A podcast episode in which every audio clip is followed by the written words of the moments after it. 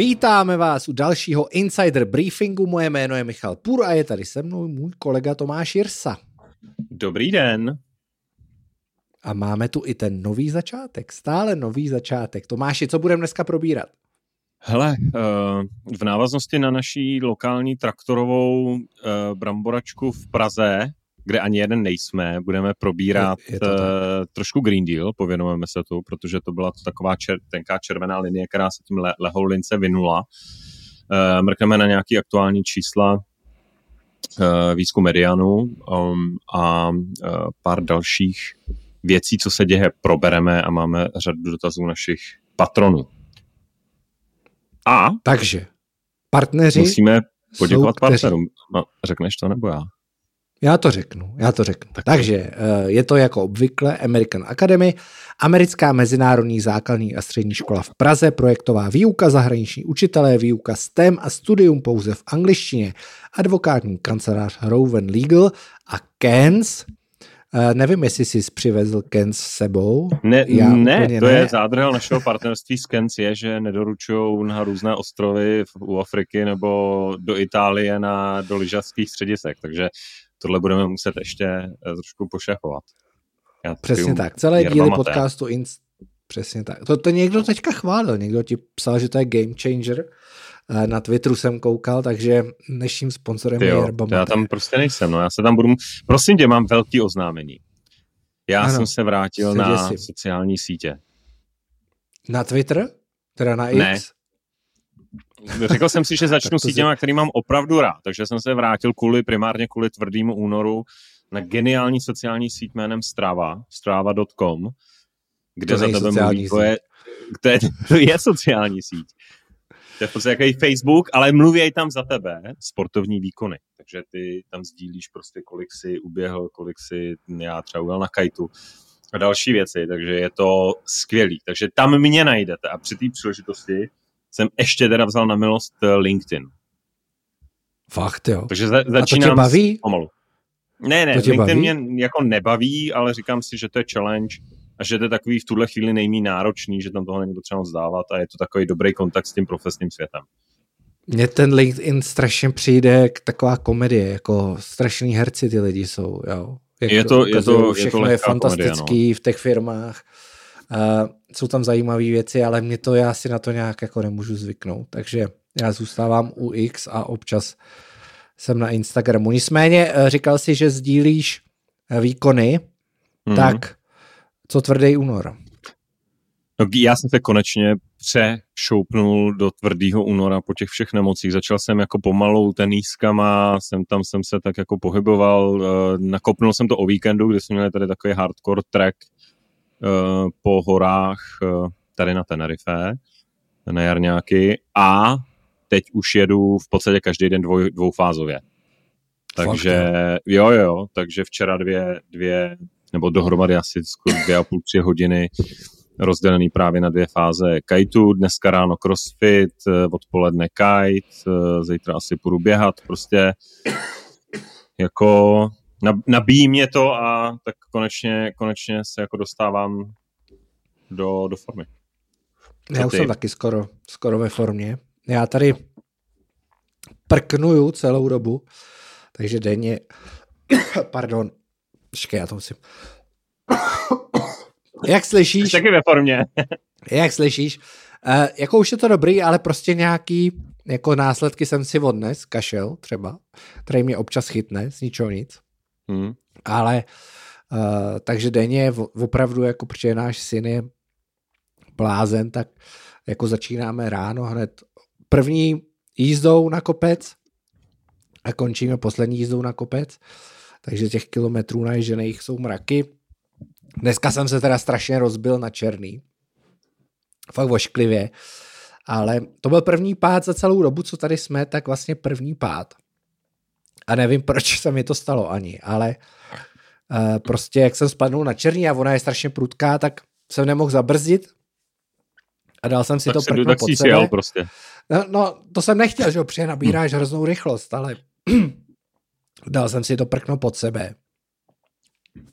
Počkej.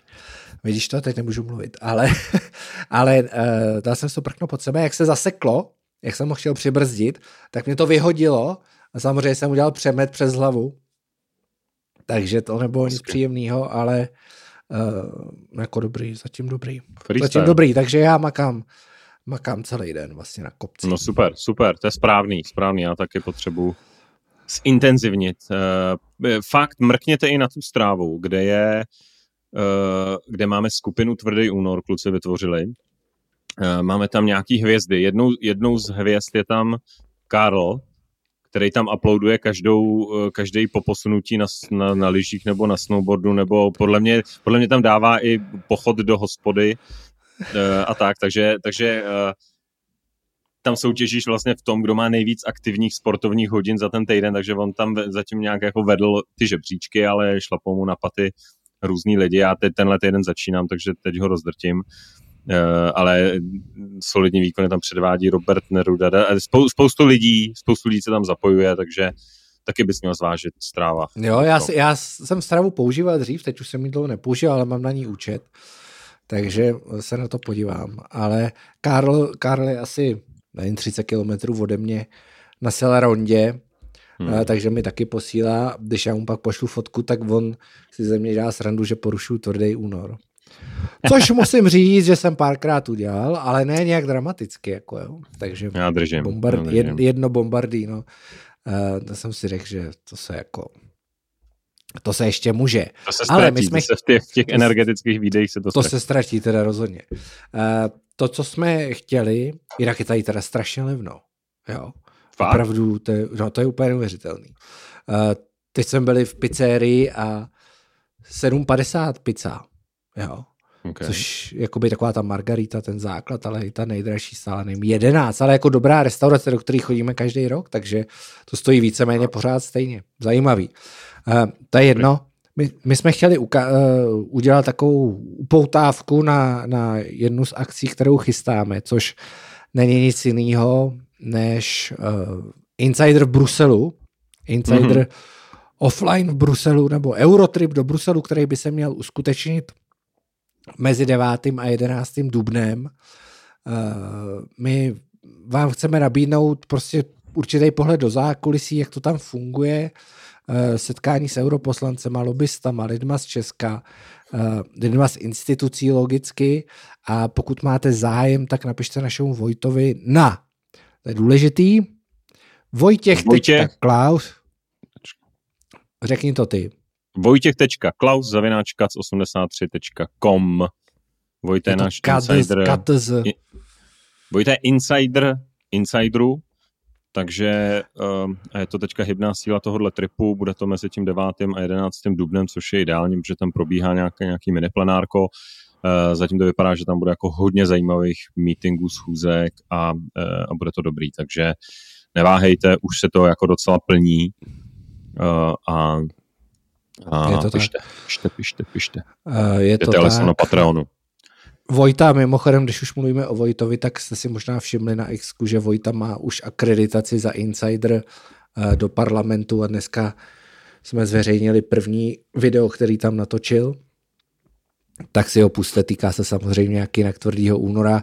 A já myslím, že toho dokážeme využít uh, jinak. Ale to, co jsme chtěli probrat, hlavně traktory, když jsme oba v Praze nebyli, oni ty traktory souvisí samozřejmě s Green Dealem, protože to byl jeden z těch požadavků těch traktoristů. Nebyl to teda požadavek jenom těch našich traktoristů, a je to požadavek všech evropských traktoristů, který, který se vyrojili, vyrojili v různých městech. Co vůbec na to říkáš, na ten posud? No, uh, jedna věc je, uh, jedna věc je, a možná se jako v, té druhé části bych se dostal vlastně k tomu samotnému průběhu toho tý v uvozovkách demonstrace, blokády, toho, co se vlastně mělo stát a pak se to tak nějak jako zhroutilo. Přišla mi docela zajímavá komunikační strategie eh, vlastně vládní stran vůči tomu, hmm. Eh, která byla hodně jako, řekl bych, ofenzivní, eh, ale to, co já možná se budu snažit teďka vylíčit, trošku složitě. Oni opřeli to a nevím do jaký míry hodně promyšleně, anebo čistě populisticky, hodně povrchně o Green Deal. Nebylo to jediný téma, ale Green Deal byl, byl téma. Uh, víme, že podobné vlastně protesty s relativně velkým úspěchem se udály v Nizozemsku, kde to téma bylo trošku jiný, ale ten Green Deal tam samozřejmě taky rezonoval. A probíhají relativně vlastně v tom západním světě, začíná ten odpor vůči Green Dealu být jako vlastně politický politický lomeno populistický téma, který já si dokážu představit, že začne být vlastně zásadní, protože těch věcí, které se dějou a lidi si interpretují, že jsou spojený s Green Dealem, ať už je to rostoucí cena energií, eh, případně eh, nějaký inflační tlaky, tak a spousta dalších navázaných regulací, tak vlastně ten náš aktuální život a já jsem, já pořád říkám teď, já říkám i tady opakovaně, že lidi uh, vlastně nejsou schopní si to dostupovat ke konkrétnímu politikovi, nehlasovali o tom úplně ve volbách, tak jako uh, mluví se o tom v Evropě, ale uh, těžko jako konkrétní český volič, zemědělec nebo kdokoliv jiný, jako dohledá to, že v některých volbách dal prostě hlas ambicioznímu plánu prezentovanému Evropskou komisí a těma institucema. Nicméně, to, co já chci říct, mě vlastně, když jsem si četl a v rámci toho svého detoxu i mediálního jsem si, to jsem říkal minule, fakt předplatil jeden Bloomberg, Financial Times a ještě Wall Street Journal, tak tam zarezonovala zpráva, že BlackRock a další jako gigantický, gigantický uh, správci jako majetku a investiční firmy uh, relativně ve velkým se stáhli z, uh, z Climate Action uh, 100 plus, 100 plus, která reprezentuje nějaký globální závazek, jako investovat uh, do uh, podniků, případně přimět ty podniky, do kterých investuješ k nějaký redukci emisí a k nějakému green závazku a green uvažování, který jde trošku vedle té ekonomické výkonnosti. Ta celá aktivita reprezentovala jako 70 bilionů, nebo reprezentuje, nebo reprezentovala vlastně před tím stažením 70 bilionů cca. Eh, dneska eh, ten, tenhle, ten, tohleto stažení reprezentuje minus 14 bilionů dolarů. Eh, a hlavně ta symbolika, eh, ty si určitě vzpomeneš na Larryho Finka, šéfa BlackRocku, který měl obrovský vizionářský jo, projevy jo. o Green Dealu, jak to změní planetu. Kupoval ESG, všechno zelený, co bylo. A tak dále, že a vlastně, že takhle už se, teďka už jenom takhle se budu investovat a že to jsou vlastně klíčoví ukazatele. Tak ten samý BlackRock je teďka ten leading uh, vlastně kontrariánská firma, která uh, stahuje ty investice a říká, dokonce on použil formulaci, že to bylo weaponized, politically weaponized, čímž naráží samozřejmě na tu americkou diskuzi, kde uh, proti tomu tvrdě jdou uh, konzervativci nebo republikáni a zároveň to jako masivně podporují všichni ty woke šílenci, kteří jsou na okraji, na druhý uh, okraji toho politického spektra. Takže mě, mě by vlastně zajímal tohle jako kontext, my se snaži, snažili jsme se k tomu vytáhnout nějaký další data, čísla, fakta, Eh, který eh, budu dál říkat, ale přijde mi, že mě by zajímal tvůj názor a jako možná evropsko-institucionální pohled na to, co se děje. To, co nejvíc mi vlastně přijde, že v Česku se v té první fázi, nevím jestli teďka, ale když to jako zrezonovalo, řekněme světově nebo v Americe, tak to o tom Česku vlastně nikdo jako nenapsal. Přitom je to vlastně jako dost zásadní událost.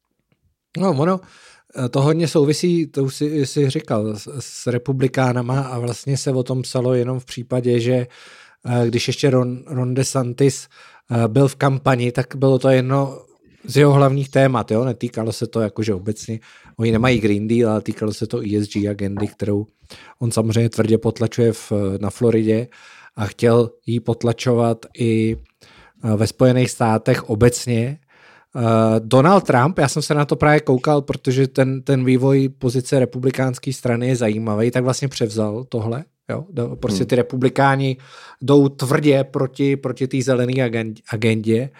Uh, a to, co se stane tam, je zásadní i pro to, co se stane v Evropě. Ale v Evropě, uh, já mám pocit, že v Americe tam nemáš, tam nebojuješ s drahýma energiema. Jo? Většinou ne, ty energie jsou tam řádově levnější než, než v Evropě, ale i tak jako je ten odpor zásadní. V Evropě je ten odpor ještě větší.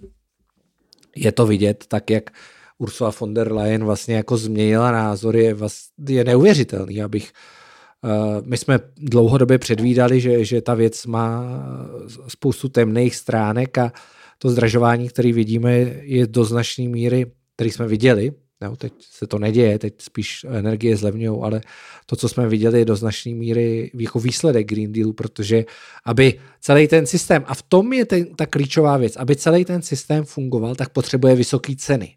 A vysoké ceny potřebuje proto, aby se vyplatilo do těch nových technologií investovat, jo? obnovitelných nebo obnovitelných zdrojů.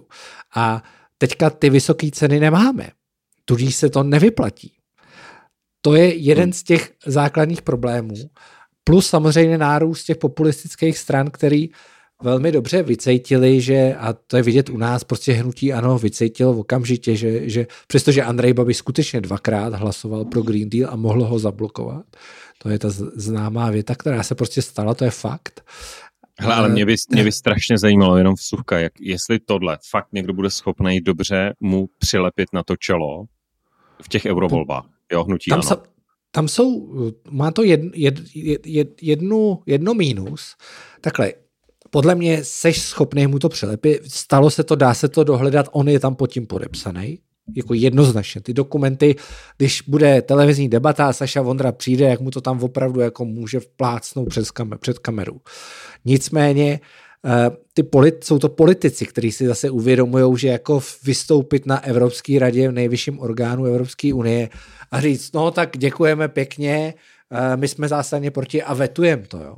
Ve chvíli, kdy do toho investuje soukromý sektor, ve chvíli, kdy do toho investují vlastně všechny ty členské státy, ty největší, Německo, Francie, tak v tu chvíli se sebrat, zvednout a zablokovat to vyžaduje až nesmyslnou jako odvahu. A víme, když si vzpomeneš do, na historii, tak ani Václav Klaus nebyl schopen se tomu bránit. Prostě tu Lisabonskou hmm. smlouvu podepsal. A Mirek Topolánek taky nechtěl Lisabonskou smlouvu a když jsem se ho na to ptal, tak on říkal, hele, to je skoro nemožný vlastně vzníst hmm. to veto v takovou chvíli. No, Ten tlak je tak obrovský, že se to nedá vydržet. Jasně, ale můžeš to politicky hrát. Eh, já jsem zvědavý, jakou to bude mít podobu, protože eh, tak, jak Ursula teďka vystoupila eh, s tou iniciativou a, a teďka vzejde i návrh na investice do obraného průmyslu, která bude asi velká, tak já si nedovedu představit, že by Evropa mohla zbrojit i budovat zelenou ekonomiku. Musí si vybrat. A hmm. tak, jak to čtu teď, tak si vybere zbrojení. Jo? A zelená ekonomika půjde na druhou, třetí, čtvrtou, pátou kolej.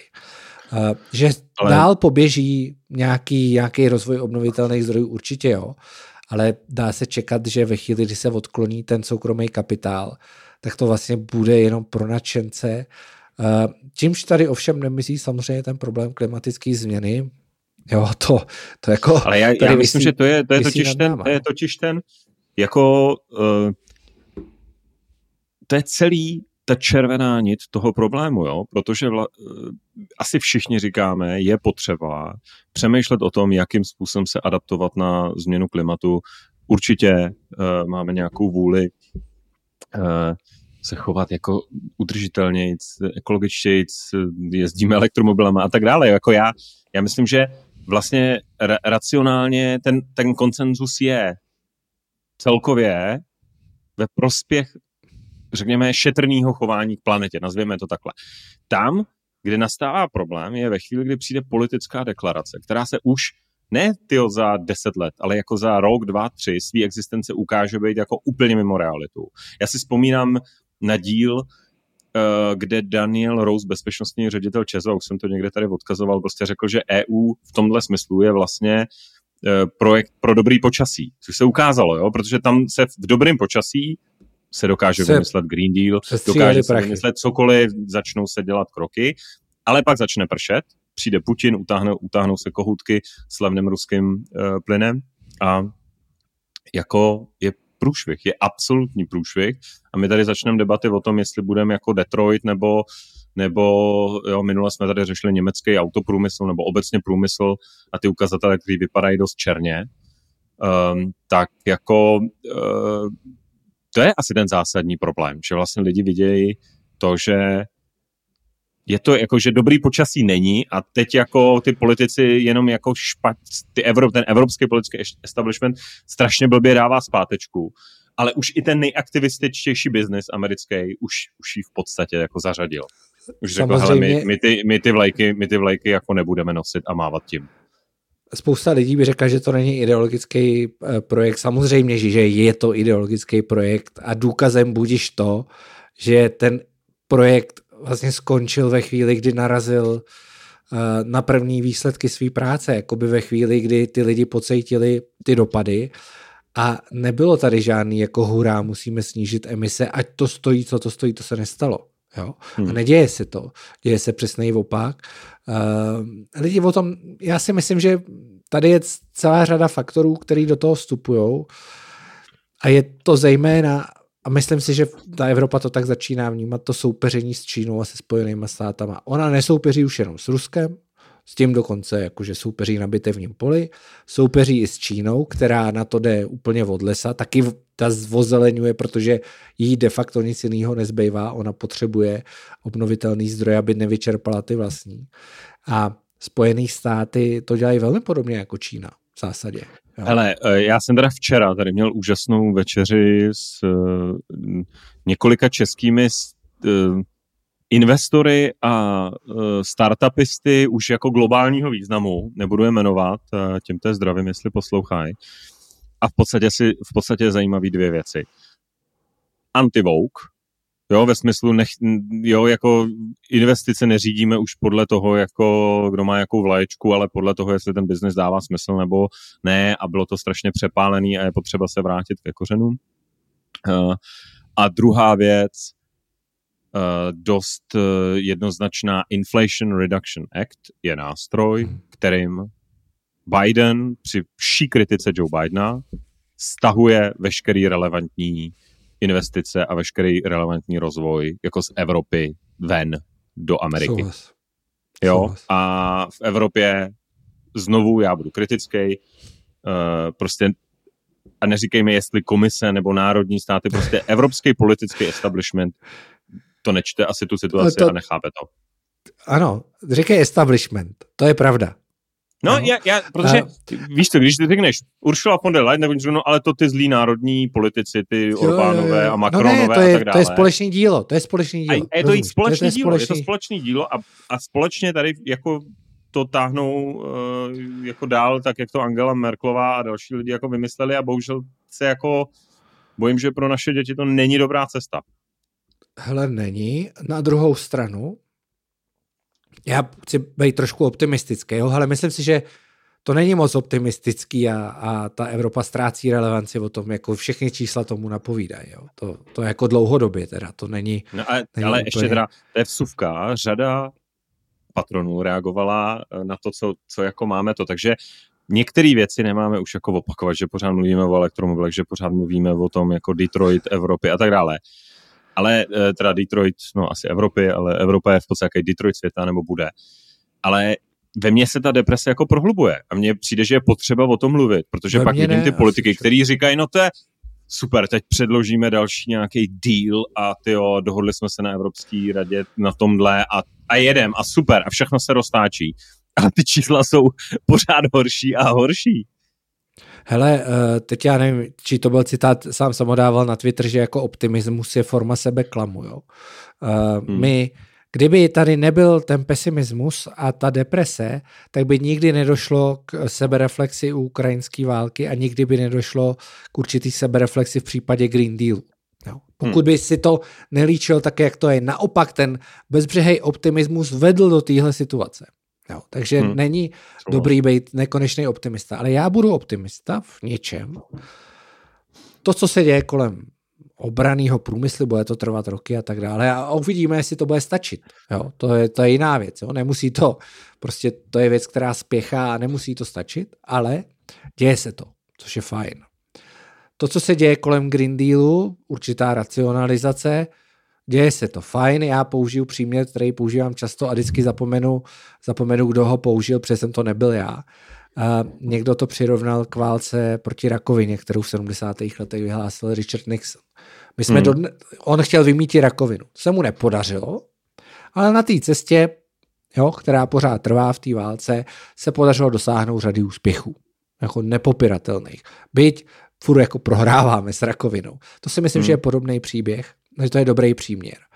Tak eh, ten tlak těch populistických stran v Německu, ve Francii, v Nizozemsku, v, nevím, všude možně, na Slovensku, Maďarsku, vlastně přispěl k tomu, že ten mainstream ví, že aby přežil, tak musí racionalizovat tu svoji agendu a začít se fakt řídit selským rozumem. A to je dobrá zpráva. A když zdravíme Ondru Kaňu, on nesnáší, když se bavíme o elektromobilech a vždycky mi to píše. Já nebudu mluvit o Tesle. Viděl jsem nový Volkswagen ID7, byl představený. Ten má fantastický parametry. Viděl jsem nový no. EQC, Mercedesu se chystá. Je klidně možný, může se to stát, já to nevím. A ta doba je opravdu nejistá. Že ten evropský automobilový průmysl jako ještě chytí dech. Jo? Může se to stát. S pomocí politiků může se to stát. Takže já bych ještě nelámal hůl, ale teď se odehrává ten zlom, to rozhraní, jak říká Mirek Barta, tak uh, prostě může to dopadnout blbě, ale pořád to, teda, pořád to ještě může dopadnout dobře a to je vlastně optimistický. Jo. Buďme optimisti, buďme optimisti a buďme Doufejme, že ty eurovolby se že tam tyhle ty témata budou zaznívat a že to zase neskončí jako debatou o třech dementních nálepkách, jako typu musíme přijmout euro nebo nesmíme přijmout euro, protože to je problém číslo jako 10 nebo 15 nebo možná tisíc, 35, tisíc. jako jo, to prostě jo. o ničem nerozhodne, to je jako politická proklamace, eh, ale je potřeba začít dělat eh, kroky, které opravdu reálně Česko, Evropu jako někam začnou posouvat. Jo. Já se jenom bojím, že ten americký biznis, jako když se podíváš na ty technologické giganty, který, kdy udělal Elon, uh, ne Elon Musk, uh, Mark Zuckerberg, kdy udělal ty masivní, a teď já nevím, jestli to bylo 10-20% ty katy, kdy fakt napříč celou tou strukturou pořezal od top managementu až po po uh, pořadový zaměstnance. A prostě v době, kdy se vlastně relativně ještě dařilo, udělal škrty, kterýma se připravil dneska na dobu, uh, kterou jako chce přežít, jo, a myslím si, že tohle je trošku problém, protože ty, jo, minule si říkal, že ta Škodovka jako teprve jo. teď začne jako sekat a Bůh ví, Bůh ví, jestli se jim to povede, a Bůh ví, co na to odbory, a Bůh ví, co na to vláda.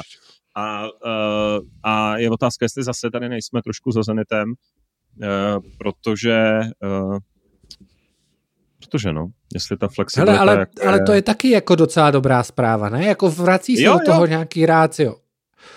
To stačí, jo. mně to vlastně stačí. Jo. My jsme žili, je vlastně dneska pro mě Vogue už není jako problém.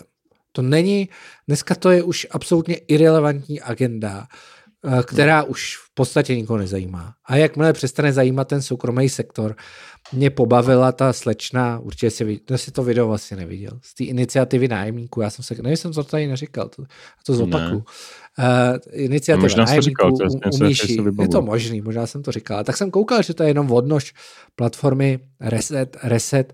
Oni prostě i ty aktivisti jako mění, mění svoje cíle uh, pod tlakem těch okolností, protože teď jim vyschnou ty penězovody na, na tyhle ty klimatické záležitosti a prostě budou muset přesunout svoji pozornost někam jinam. Takže já si hmm. myslím, že oni ztratili jakoukoliv relevanci, ne, že by ji někdy měli, ale, ale jako dokázali dělat velký bordel.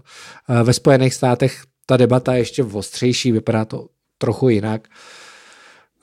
Ne, já nevím, jak to dopadne, já doufám, že ty evropské volby jako dopadnou velkým zemětřesením. Jo. Hmm. Doufám. Myslím si, že, že to nejhorší, co by se mohlo stát, by bylo, a může se to stát, pořád se to může stát, jo. Eh, kdyby to bylo tak, že to dopadne víceméně jako vždycky. Já si to nemyslím, že to tak bude, ale může se to pořád ještě stát. Jo. Je vidět, že AFD oslabuje v Německu. Hele, uvidíme. O...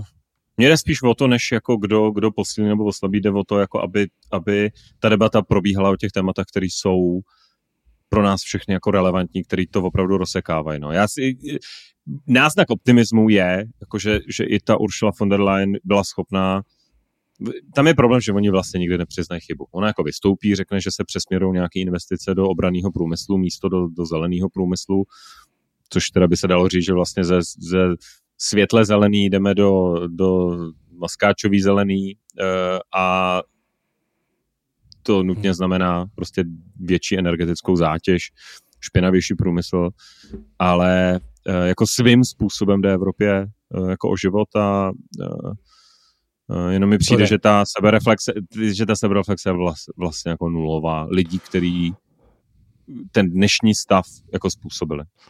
Tady strašně budou ty volby, budou hrozně důležitý, jak bude vypadat ta nová komise. Teď je nějaká sebereflexe vidět.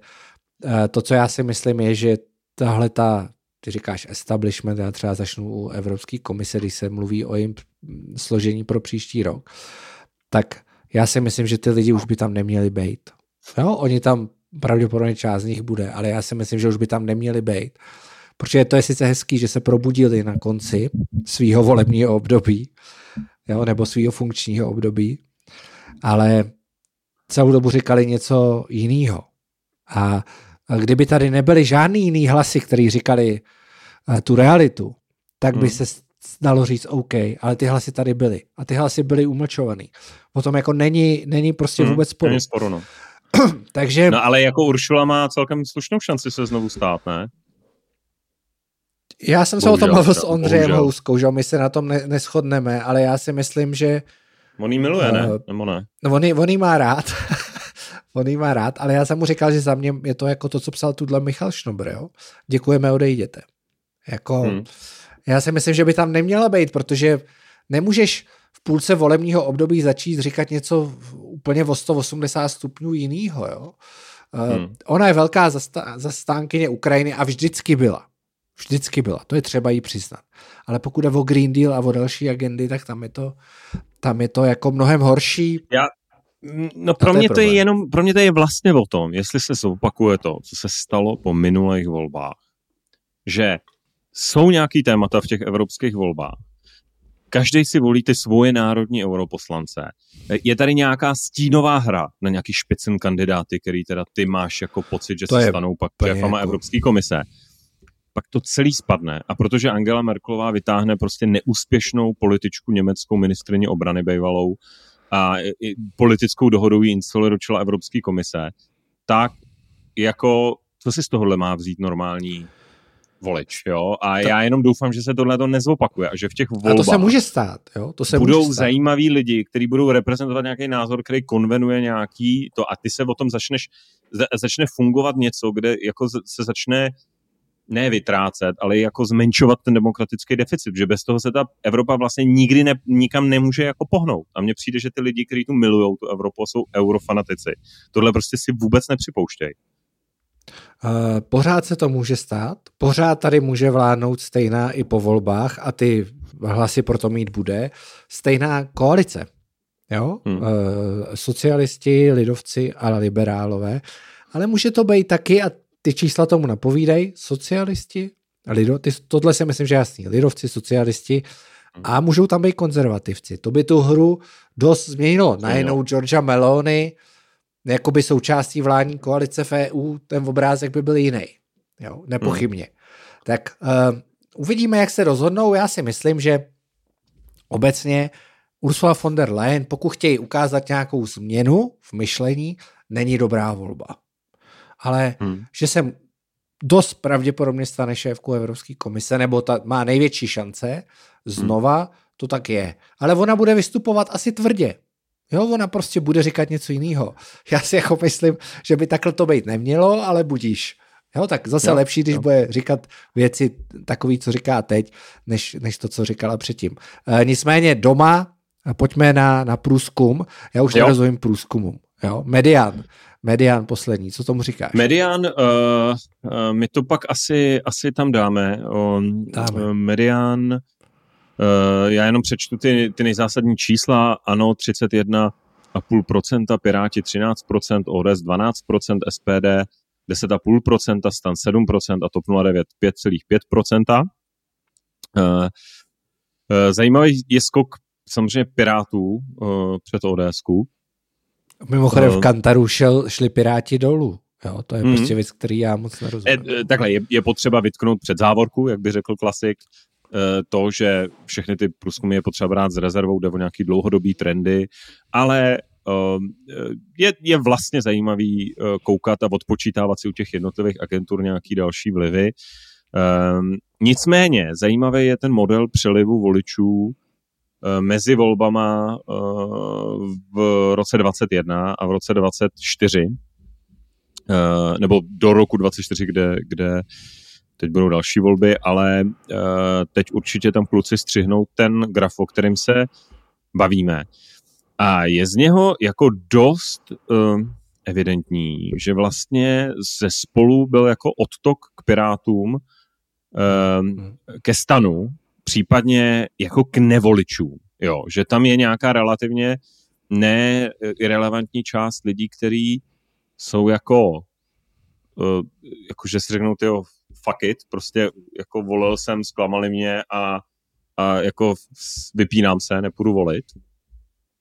Uh, a to, co je zajímavé. Relativně, relativně stabilní jako uh, základna ANO, SPD, ta se jako výrazně ne, nemění, ale u toho spolu jako to ukazuje trošku uh, jako zvla, je, to, je to vlastně zvláštní. Mě, to, mě, to, mě na tom docela překvapují ty, ty přelivy. Jo. Mě taky, ale uh, mě, tam je vidět jedna věc, o který, tady, o který my tady dlouhodobě mluvíme. A to jsou ty nevoliči, jo? přelivy k těm nevoličům, ten je docela výrazný od spolu. Jo? 11%, hmm. to, je, to je hodně. A když se podíváš, jak jsou ty síly pořád poměrně vyrovnaný, eh, ko, pěti, koalice, pěti koalice a, a ty opozice, tak uh, vlastně Petr Fiala má takový štěstí v neštěstí, že Uh, jemu pořád ještě stačí zmobilizovat všechny ty svý bývalý voliče, což by nemusel být tak zásadní problém. Jo, do budoucna hmm. uvidíme, jak se to bude dál vyvíjet. Takže pořád si drží jakou z takovou šanci uh, na volební úspěch. To, co mě překvapilo na tom průzkumu, je z mrtvých vstání komunistů. Jo? Uh, což přičítám jenom jedné věci, a to je Kateřina Konečná mm-hmm. která je hodně vidět uh, v souvislosti s kampaní do Evropského parlamentu. Myslím si, že to je černý kůň. Já už, myslím, že, jsem to, že jsme to říkali na na s, s Michalem Kormaňákem a, eh, jsme to konstatovali při tom rozboru těch jeho nových čísel. Jo. Uh, že to je opravdu černý kůň voleb do Evropského parlamentu a je klidně možný, že ta kampaní pomůže restartovat komunisty a přiblížit je poslanecký sněmovně, což by samozřejmě úplně jako změnilo, změnilo rozložení a, a ty šance by najednou hmm. vypadaly úplně jinak. Jo. To je prostě jako mimořádný. Tam je vidět i ten přeliv eh, k těm komunistům, jako nic dramatického tam není, ale koukal jsem, že něco z Pirstanu tam přistálo a to není asi takový překvapení. Uh, nicméně zajímavý. Jako opravdu to, to jsem nečekal. Jo. Hmm.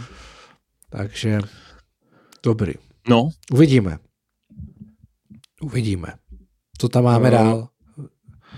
Třetí, to, po... jsem, to jsem si tam trošku prosadil já, to je guilty pleasure moje, protože jsem to, to, a to se nedá už, to už je strašná deprese, ale to je strašná deprese. Uh, takže až se zase budou naši patroni ptát, proč, jsme, proč máme sem tam takovou jako černou náladu nebo depku, tak já jsem, já jsem teda včera, já jsem už byl v takové depresi, že jsem se začal smát, když jsem to četl, že ta lanovka, o který se tady já už nevím, čtyři... Že je hotová, že je hotová. Roky vlastně. bavíme, že v podstatě už je to otázka jako pár týdnů, co se to začne.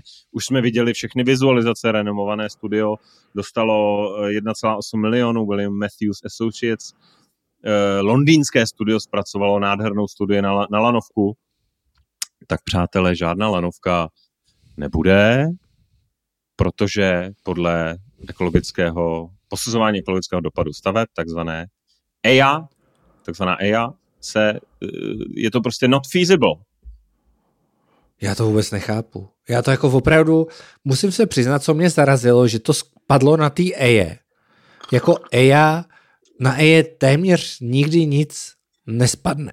nespadne. Hmm. On to říkal uh, Adam Scheinher. Pardon. On to říkal Adam Scheinher, že to je vlastně první stavba, která spadla v rámci procesu EIA. Pod EIA projde dálnice kamkoliv. Ale tahle ta věc, to jsou vlastně sloupy a nějaká kabina, která letí vzduchem. Eh, najednou jako poškozuje a má velký vliv na krajinu a na ekologické funkce a na kulturní dědictví, tak to jsem si říkal, jako představuje významný zásah kulturní do dědictví a hodnot. té části je, jsou, je prostě výhled je na ty hnusný, skurvený paneláky v Bohnicích, který vidíš Přesně. na tom kopci, tu masu těch komunistických paneláků, uh, tak to je kulturní dědictví, který bys narušil, kdybys narušil nějakou no to, tady je... ještě, aby bylo jako jasno, já nejsem žádný propagátor lanovky, ale před minulým briefingu, no před před, já už nevím kdy, jsem vyhlásil, že já v podstatě už fandím čemukoliv, čemukoliv, čemukoliv, co má šanci se v Praze postavit. Lanovka podle no. mě vlastně žádný dopravní objemy re- relevantní jako neřeší a tak, ale pro boha, jako a, já to mám v úrovni Holka, Lávka, Karlín, Holešovice, je to v podstatě z pohledu významu pro dopravní pře- objemy v Praze je to úplně irrelevantní, ale může to být nějaký okrasný prvek, něco, co no se v tom místě to děje, protože nic jiného se v tom městě Je tam neděje. život. Jo, je, je tam, tam život, prostě no. kolem té lávky se vytvořil nějaký život. A tady se si, jsem si přečet, představuje významný zásah do znaků a hodnot krajného rázu Trojské kotliny. Prosím tě, je tam zoo, OK, jsou tam nějaký skály, OK, a jsou tam ty bohnický paneláky. Jako co tam je tak strašně Nahoře speciální. Prostě já, já jezdím a vidím, vidím to ze Suhdola, vidím to ze Zdola, často jezdím do práce, takhle prostě já fakt na to koukám deno denně. Jsou tam nahoře hnusný paneláky, dole je zo, ale pro boha, teď je to, je, tohle je mi město, je to město, je to město, tohle není jako přírodní rezervace někde. Jasně, já chci jezdit Počkej, pro lanovka kole, vede, lanovka tam mít krásnou vede na přírodu, snížku. ale lanovka s ní nic neudělá. Co si neslyšel? Lanovka vede na sněžku v chráněném no. krajině. No.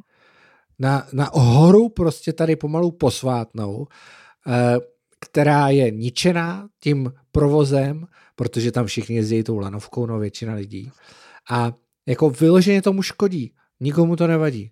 Nebo tady jsem si nevšiml, na Tenerife, že by... když jsem na Tenerife, tak tady na Pico del Teide, nejvyšší bod Španělska, uprostřed nádherný rezervace vede lanovka. Samozřejmě, že tam vede lanovka, velká, masivní lanovka, spousta lidí tam jezdí.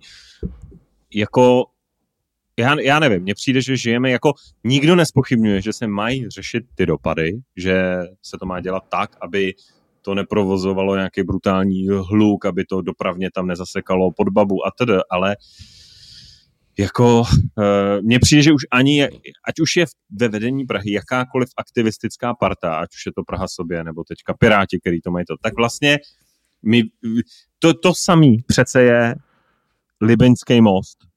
Kolik jsme no. viděli no. vizualizací, kolik jsme viděli debat o tom, jestli strhnout, jestli rekonstruovat a tak dále. Je to zase 8 let a nestalo se nic. Jediný, co se děje, že tam jednou za rok se vyhlásí havarijní stav a ten most se zavře, protože se rozpadá. To je jako jediný, to je jediný development v Praze.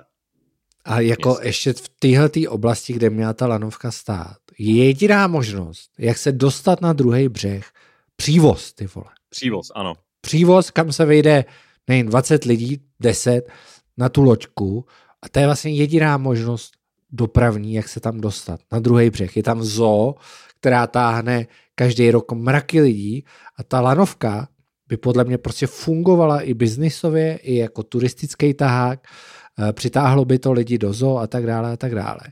Prostě nevidím tam vlastně nic špatně, jako já, hele, je, je to, to možná ale divný. Nej, ale... A, a to je přesně to, já už jsem v tomhle jako já jsem, mě ta lanovka vlastně ničím moc nezaujala na začátku. Říkal jsem si, tyjo, město má tady dostavit v okruh, má udělat jako tisíc důležitějších věcí.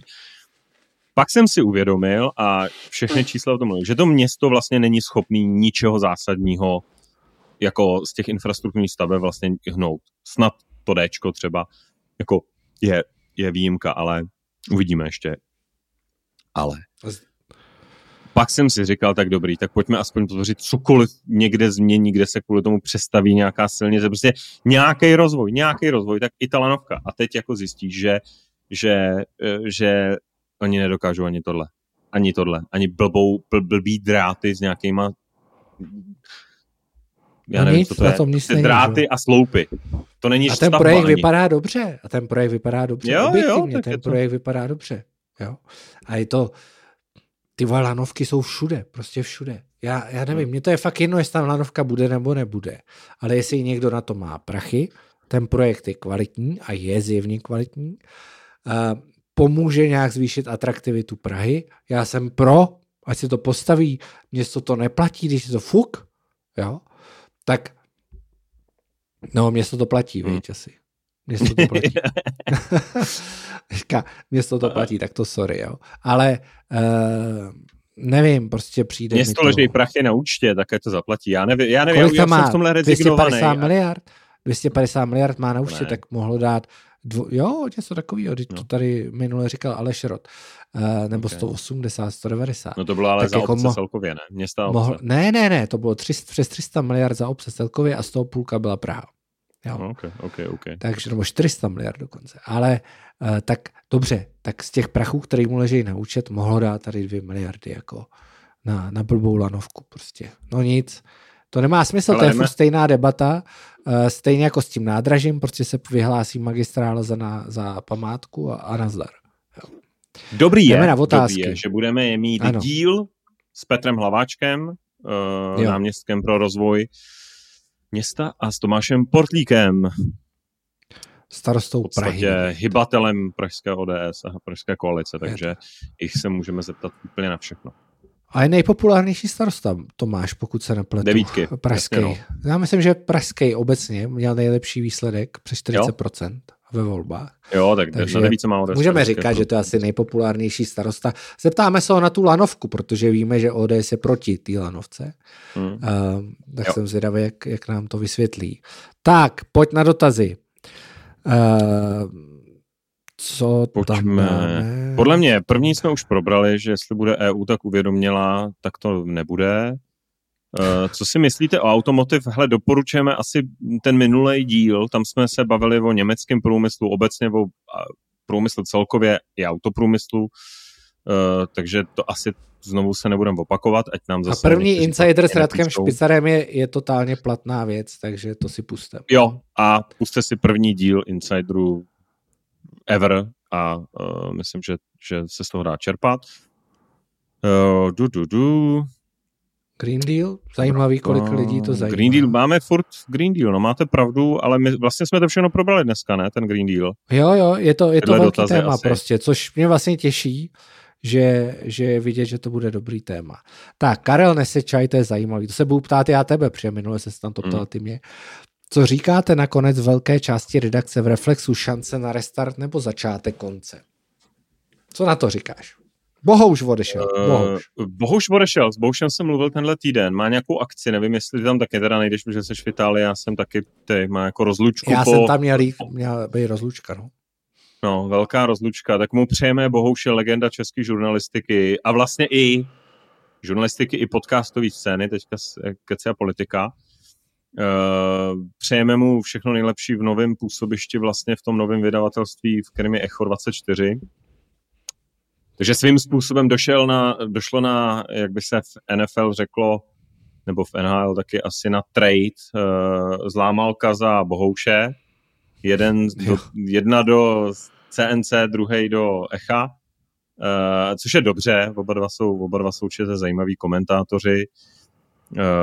A mně přijde, že jako tohle těžko Reflex bude nějak nahrazovat, jako boho, Bohoušovo know-how a vhled do politiky, nejenom tý pravicový, ale napříč. Uh, ty další jména mm, úplně až tak nedokážu posoudit. Já jsem fakt už před nějakou dobou trošku vlastně ztratil reflex jako z radaru. V podstatě jsem si vždycky koupil spíš kvůli Bohoušovi. Uh, já jako nevím, a už jsme tady to řešili, Eh, zatím jsem žádnou nějakou vizi toho, co má být nový reflex, jako nezažil. Přijde mi, že, že vlastně nový šéf rektor Martin Bartkovský je taková sázka jako na mládí, což je super fajn. Na druhou stranu je to hodně takový jako social media pohled uh, ne, já jako nedom... takový dost. Jo, je to, a, a myslím, že to směřuje on mentálně do té bubliny, kde je teďka už respekt, kde je deník N, kde jsou jako další, je to takový trošku mediální aktivismus a na rovinu, nevím, to médium už určitě nebude jako asi pro nás, uh, ale třeba oznámí, já nevím, nějaký zásadně nový a zajímavý jména, uh, který to postaví na nohy. Jako ne, nevím o tom víc, ale takhle to na mě dělá dojem, že to, že to je spíš jako, že to trošku jako jede z kopce. Já, já nevím, jestli je vůbec Bohuš je velká ztráta, určitě. Uh, mě to překvap, já jsem s Bohoušem samozřejmě mluvím celkem často, ale uh, musím říct, že mě to překvapilo, já jsem o tom nevěděl. Nebo potom už jsem o tom věděl po, po nějaký době, ale, ale dlouho jsem o tom nevěděl, se to chystá. Uh, já jsem zvědavý, jaký bude mít tohle dopad na keci a politika. To je vlastně hmm. pro mě ta zajímavější, zajímavější věc. Já si myslím, že Petro s Bohušem jsou natolik, natolik chytrý, že to bude ještě zajímavý, ale... Není už teďka. Uh, je vlastně zajímavý, že jako Martin Bartkovský je vlastně no tam jasně. i tam. Jasně. A přitom to vlastně myslím, dneska, že já, já, bych řekl, já, by, já bych řekl, že i pro tu cílovku, kterou měl Reflex původně, je dneska keci a politika eh, řádově zajímavější věc než Reflex. To 100%. Samozřejmě Reflex Naprosto měl další rubriky, vlastně. měl více témat. Keci politiky jsou hodně jako monotematický, ale, ale jako, jako proč bys dneska, kdyby, kdybys byl ta cílovka, což já třeba úplně nejsem, ale proč bys jako proč bys četl Reflex, když můžeš poslouchat keci a politika. A přijde mi, že je, že je jako složitý, že člověk, který má vlastně řešit revival reflexů, zároveň dělá keci a politiku. Víš, jako že, že to je vlastně takový... Mysl, jo, já si myslím, že dlouhodobě to nemůže fungovat. Hmm. Uh, a proto je, já naprosto podepisuju to, co jsi říkal, že keci a politika jsou dneska mnohem vlastně zajímavější médium, silnější, s větším výtlakem, což je hmm. paradox doby, prostě tak to je. A já se, mě mnohem víc vlastně zajímá, jak kluci posunou keci a politika, a to jsem pochopil, že posunou, já je poslouchám, slyšel jsem, že, že budou něco přidávat, ale to je pro mě jako vlastně zajímavější. Mě moc nezajímá, co se stane s reflexem, protože jak, jaký má reflex vliv na jaký má reflex vliv na českou debatu o čemkoliv? Hmm. Podle mě žádný. Jo, jako, jo, obecně máš jako pravdu.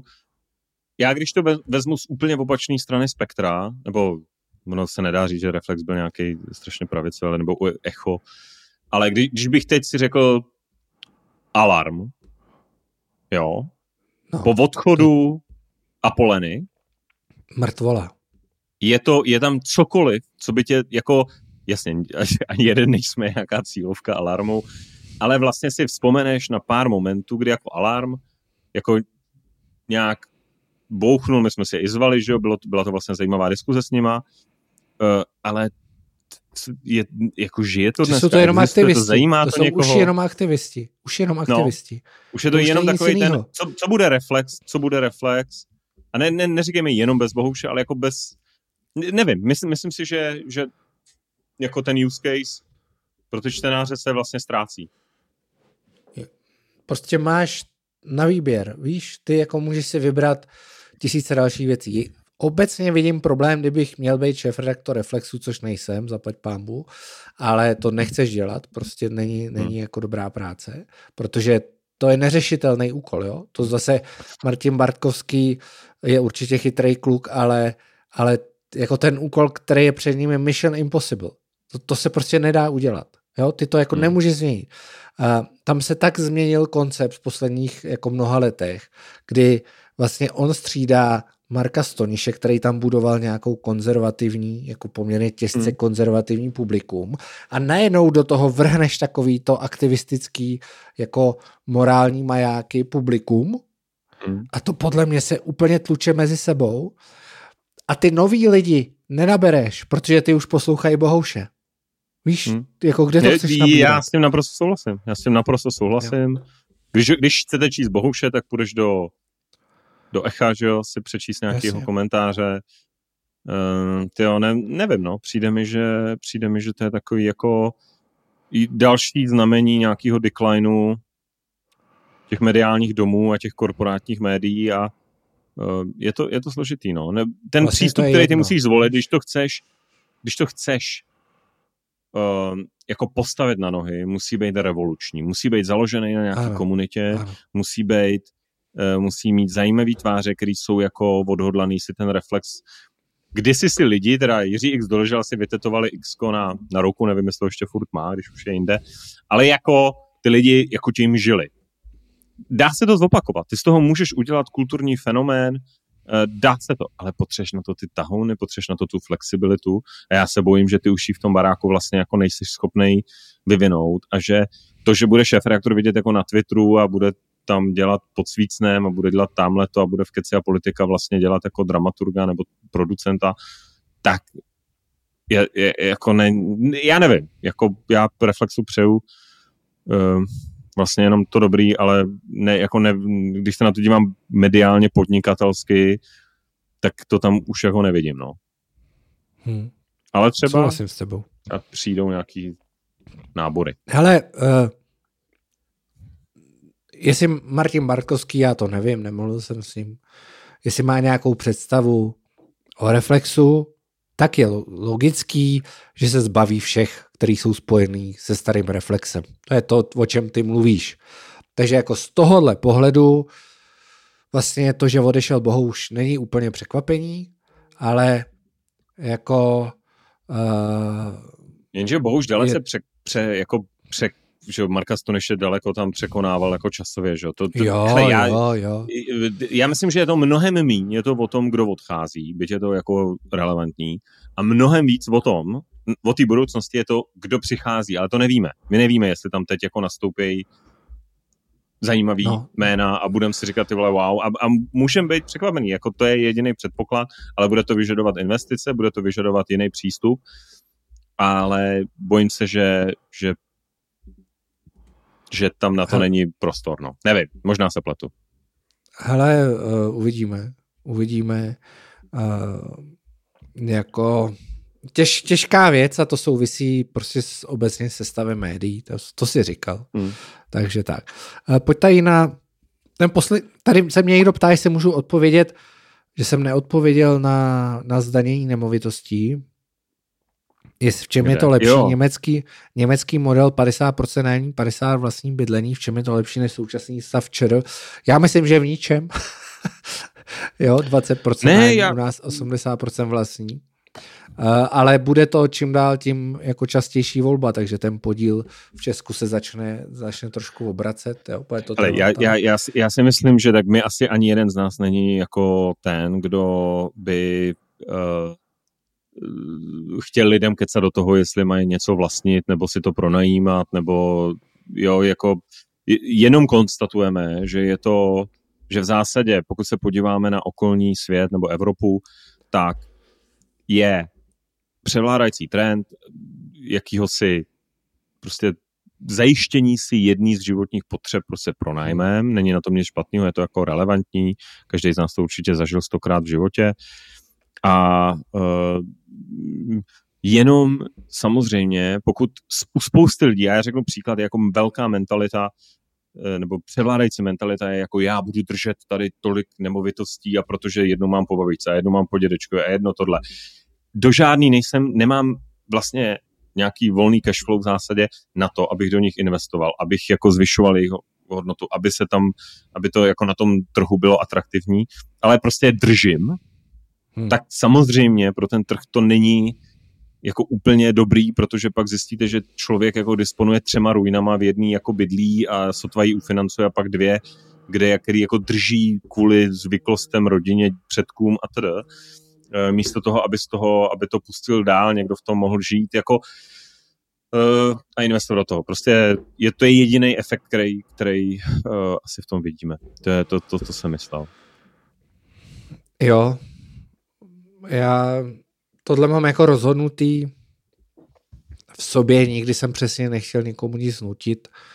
Uh, pro mě to vždycky bylo zajištění do budoucna, jako vlastní zajištění rodiny, že když se ta investice podaří, tak aspoň jeden, jeden ten pilíř má člověk postavený, uh, tudíž já úplně jako rozumím tý uh, touze i těch mladých lidí vlastnit tu nemovitost, protože oni vidí, že ty předchozí generace si tím vyřešili uh, svůj život do, do značné míry.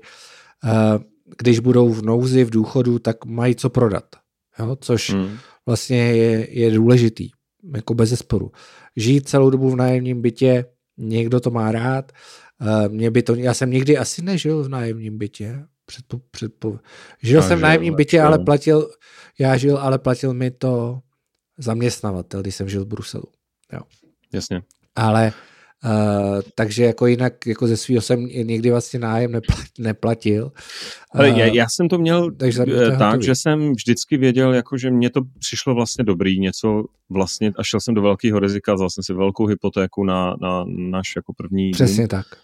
A, uh, a i přesto, že jako i lidi jako typu Radek Vávra, no to vůbec uh, nepovažujeme to za investici a tedy, tak mně přijde, že vlastně to dávalo obrovský smysl. Není to moje jediná investice a, a ani nemovitostní, ani, ani jakákoliv jiná, ale uh, vlastně to, jakýho zhodnocení to dosáhlo, a jasně, já to teď využívám, nemám to jako, že to, že to pronajím, se bydlím v tom, tak vlastně ve všech parametrech to bylo, to bylo jako dobrý rozhodnutí.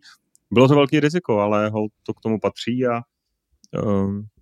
já jsem na tom úplně stejně, já měl v jednu chvíli tři hypotéky, jo, hmm.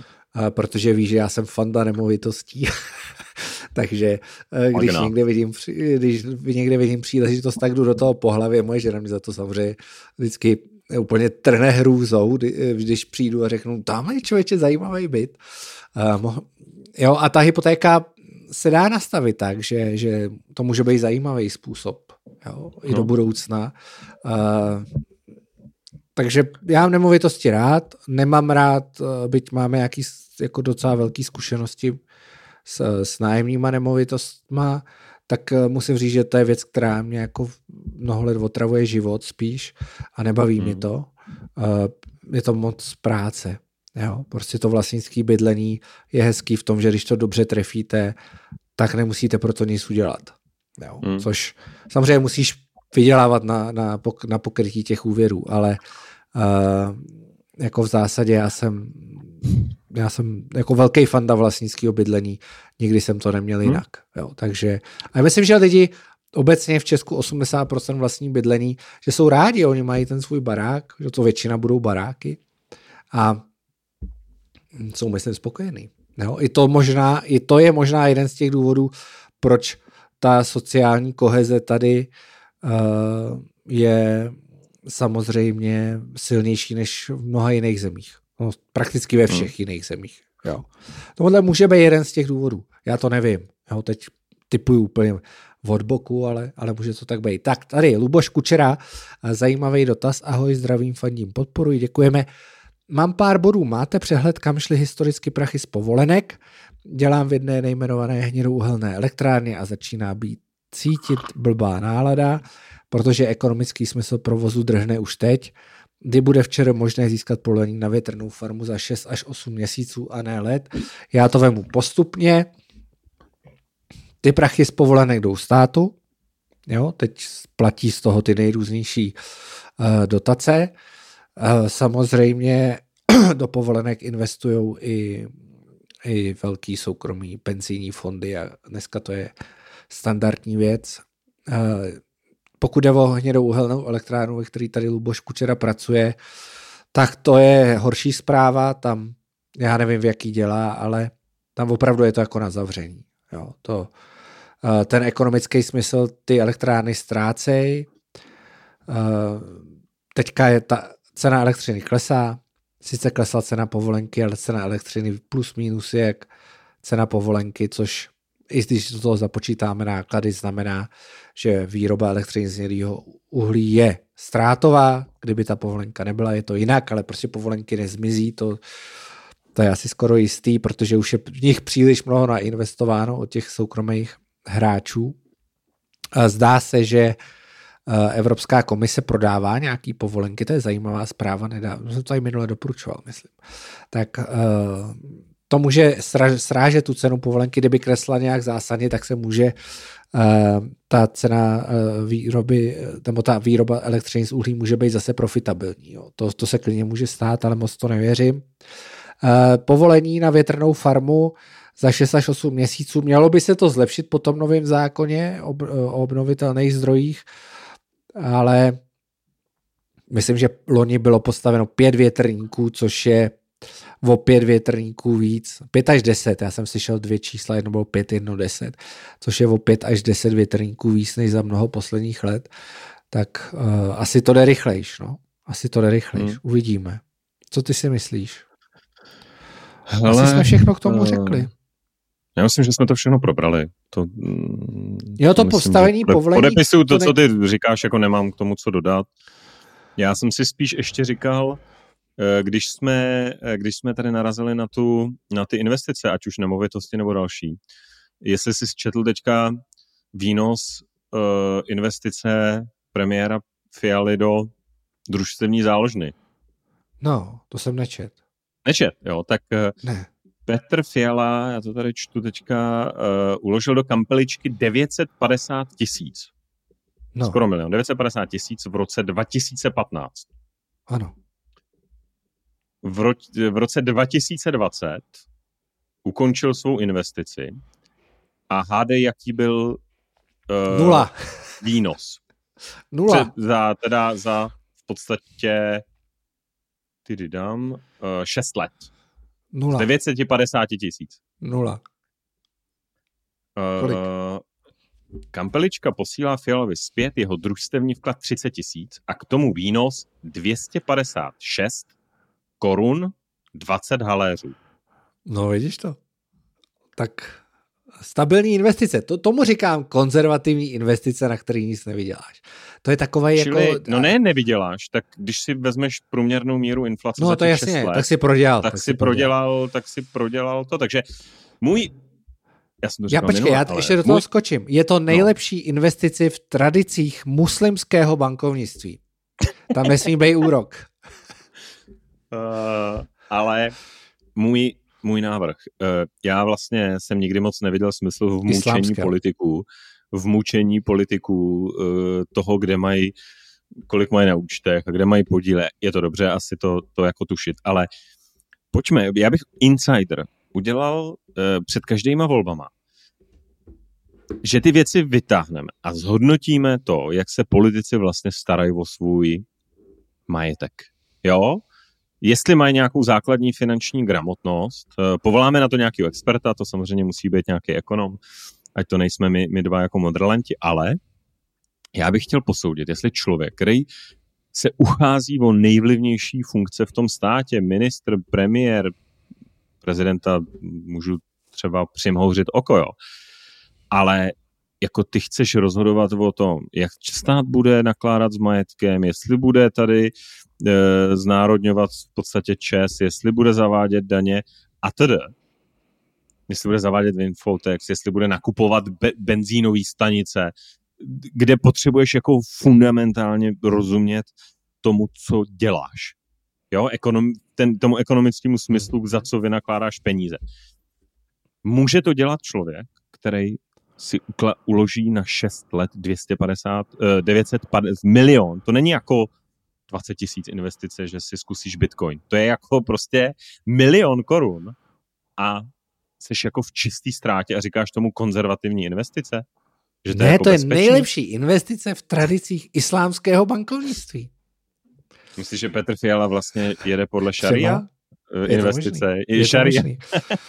Je tam že nejede zelený investice, ale jede šaria investice. Jede šaria investice, taky dobrý, jako víš, aspoň, aspoň jako něco dodržel. Nicméně, ještě, já jsem se uh, o, o, tom bavil uh, s mnoha lidma, jak ta kampelička vlastně funguje, mně to nebylo jasný nikdy, jo. Hmm. Zažil jsem, jak jsem říkal, v pozici zaměstnavatele jednoho uh, majitele kampeličky, že to funguje zajímavým způsobem, když to řeknu diplomaticky. Ale víš, jak to funguje? To je strašně zajímavý jakoby eh, teď racionálně, jo? žádný jako drby. No. Uh, ty, když, já nevím, chceš postavit penzion, jsi v kampelice, chceš postavit penzion. když přijdeš do banky a řekneš, já chci postavit penzion, tak pravděpodobně ten úvěr nedostaneš. Hmm. Jo, prostě úvěr na stavbu penzionu je jako problematická záležitost, není to úplně klasická hypotéka. Když jsi v kampeličce, tak připravíš se projekt na stavbu penzionu, přijdeš do kampeličky, tam ti seženou, nevím, těch 20 družstevníků, kteří řeknou, OK, na tohle já, na zahájení této stavby, já jsem schopen uh, poskytnout uh, jakoby svoje peníze a je tam velmi vysoký úrok na tenhle ten prvotní úvěr. Jo? Opravdu pre je to jako hodně vysoký úrok. Ten člověk, ty mu dáš ty prachy, půjčíš za vysoký úrok, on odstartuje uh, tu stavbu toho penzionu, postaví prostě nevím, hrubou stavbu, nebo ještě míň, jo, základy, udělá ten, už to jede, pak přijde znova do banky a řekne, podívejte se, tady už to stojí skoro, jo, potřebuju to do, zafinancovat. A na to prej oni už mu jako půjčejí mnohem jo, snadněji. jo. A on z těch peněz, který si půjčí z té banky, zaplatí to, co si půjčil původně a i, i s těma vysokýma úrokama. Takže pokud jo. byl Petr Fiala součástí takového spolku, tak mohl vydělat mnohem víc ve výsledku. Ano. Ale, ano, ale to já nevím. Tam je nutný pochopit přece tu historii. To je nástroj, uh, já nevím, 19. století, kdy tyhle družstevní jo, jo, jo, to ještě, to ještě kampeličky starší, jako, uh, jako přišly uh, v podstatě to byla, to byla komunitní záležitost, kdy přesně nebyly žádné pobočky bankovní na každém rohu bankomaty, prostě ne, nebyl tady nějaký fintech, kdy jsi, kdy jsi jako, kdy všechno bylo evidentní, prostě či, čili dávalo absolutní logiku, že se lidi združovali, po, posoudili, jestli jejich soused Eh, ne, já nevím, ne, neprohraje všechno v nějakém Forbesu, neprochlastá, prostě třeba má za sebou už nějaký dobrý podnikání, takže si všichni poradějí, půjčej mu peníze. Eh, to je vlastně super koncept, jo, proč pro 19. století. Ale představa, že eh, jako předseda vlády pošle na radu svého poradce Miloše Růžičky, jako peníze do, do tohohle obsolentního spolku, který šéfuje nějaký jako poloblázen, eh, který má neustálý problémy s tajnýma službama eh, a řeší tam machinace pro, nevím, šéfa Eurově, Martina Borovka a tak dále, jako různý další klienty firmy Bison and Rose, eh, tak jako nevím, no, prostě vyvolává to jako dost otazníků, no. Otázka je kdo, ale tak asi tam ty, ty kluci, jako ty, asi tam ty kluci ty zisky jako dělají, akorát jako blbý je, že ho neposlali teda za těch ty šest let musel... tomu Petru Fialovi, tak jako je otázka, kdo, kdo, kdo, kde ty prachy skončily. Ty by si musel zít vlastně ty projekty, které jsou zaúvěrované z té kampeličky. Pak by si možná viděl něco. Hmm. Nevím co. Asi by si dostal nějaký kompletnější obrázek. Na druhou stranu, proč by ti tohle říkali? Jo. Tak uh, nevím, nevím. Je to, a už to asi vymizelo, nebo ještě to nevymizela ta kauza. Já to nějak jako eh, nestačím moc sledovat. Jo. No. Takže... No ne, eh, jako uh, nabralo tak u, u, ubrali vítr z plachet. Myslím si, že to vypadalo, že jako jednu dobu šli po Praze fámy, že to opravdu jako vy, vybouchne. Uh, a nic. A nic. A jako asi se to podařilo nějak zastavit temným strukturám. No, už je jejich práce, dobře. takže dobrý asi. Tak, tak asi uh, dobrý. Tak jo. Tak jo, uh, tak díky, děkujem. Díky za pozornost. Určitě nám zase pište zpětnou vazbu na cokoliv, co jste tady dneska slyšeli. Chceme určitě se teďka trošku víc zaměřit na nějaký data, čísla, faktorecky k těm tématům. S klukama na tom pracujeme, abychom měli víc, víc eh, jako datových podkladů, který vám budeme dávat na, i na Patreon. Nebo už dáváme. Poslechněte si polský speciál, ten vyvolal spoustu diskuzí, o, za tu děkujeme, uh, vášnivě debatujte a stay hard, stay, stay tvrdý únor. Stay foolish. Stay, stay hungry, foolish. stay foolish. Stay hungry, stay foolish, jak říkal Steve Jobs, plahé paměti. Jo, to je uh, pravda. Tak, tak uh, děkuji, děkuji, mějte se pěkně. Čau. Čau.